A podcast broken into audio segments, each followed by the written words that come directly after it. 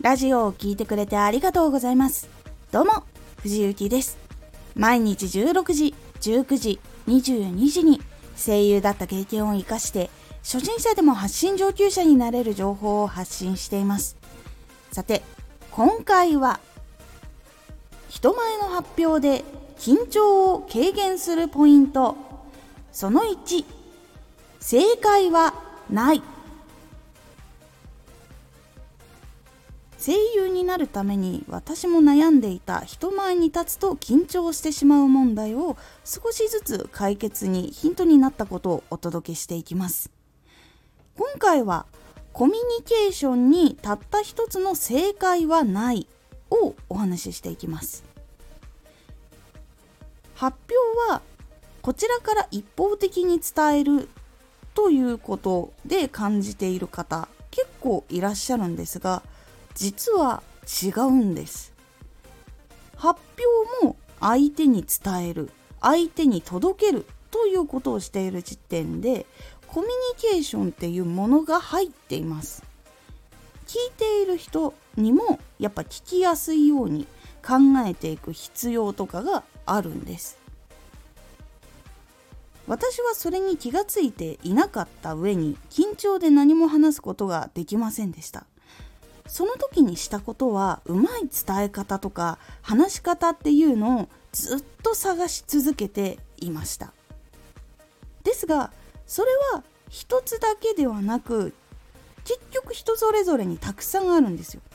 うまい話し方とかそういう伝え方っていうのは本当にたくさんあってその中で試してみてもうまくいかないことももちろんたくさんありました。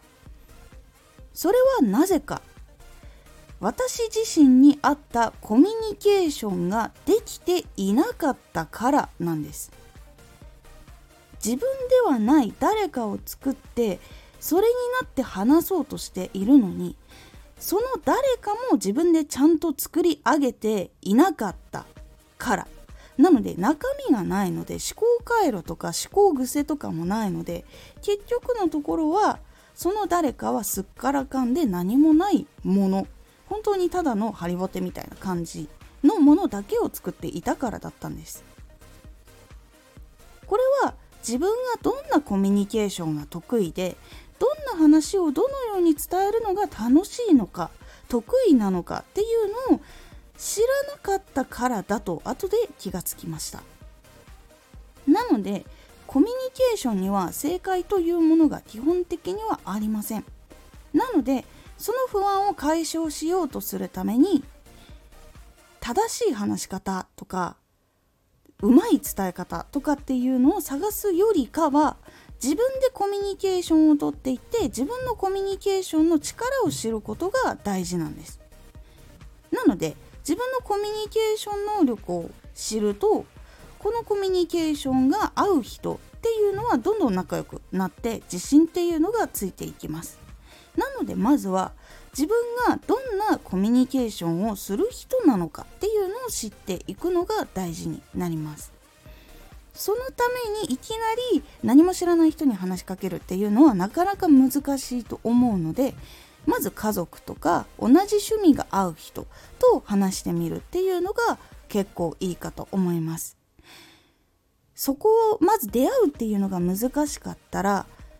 ネットとかそういうところで少しずつ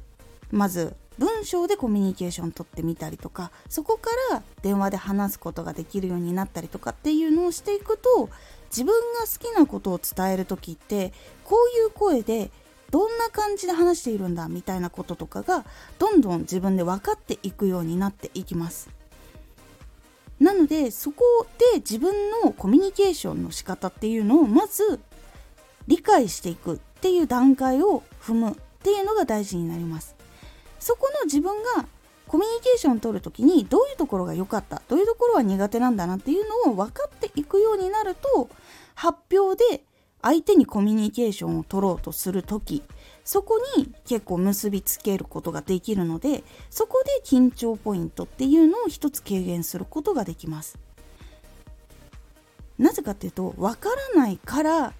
緊張とか恐怖になるっていうところがあるのでまず自分のコミュニケーション方法を知っていくっていうこと。そしてそのコミュニケーション方法っていうのは人それぞれのものなのでこれが正解っていうものはないっていうところをもう一つ分かっておくと自分がやろうとしていることは正解じゃないかもしれないっていう恐怖から逃れることができます。これも結構なかなか邪魔になってしまうものなので正解はないとあらかじめ分かっておいた方が結構良かったりします。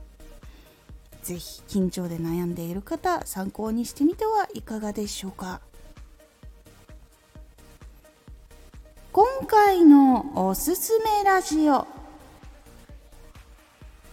相手の記憶するぞスイッチを押す言葉。これから重要な何かを伝えますよっていうことをやるときに前置きでその記憶するぞっていうスイッチを押す言葉っていうのがあります。それをワンクッション置くと記憶がしやすくなるということでその言葉をご紹介しております。このラジオでは毎日16時19時22時に声優だった経験を生かして初心者でも発信上級者になれる情報を発信していますので、フォローしてお待ちください。毎週2回、火曜日と土曜日に、藤雪から本気で発信するあなたに送るマッチョなプレミアムラジオを公開しています。有益な内容をしっかり発信するあなただからこそ収益化してほしい。ラジオ活動を中心に新しい広がりにつながっていってほしい。毎週2回火曜日と土曜日。ぜひお聴きください。ツイッターもやってます。ツイッターでは活動している中で気がついたことや役に立ったことをお伝えしています。ぜひこちらもチェックしてみてね。コメントやレター、いつもありがとうございます。では、また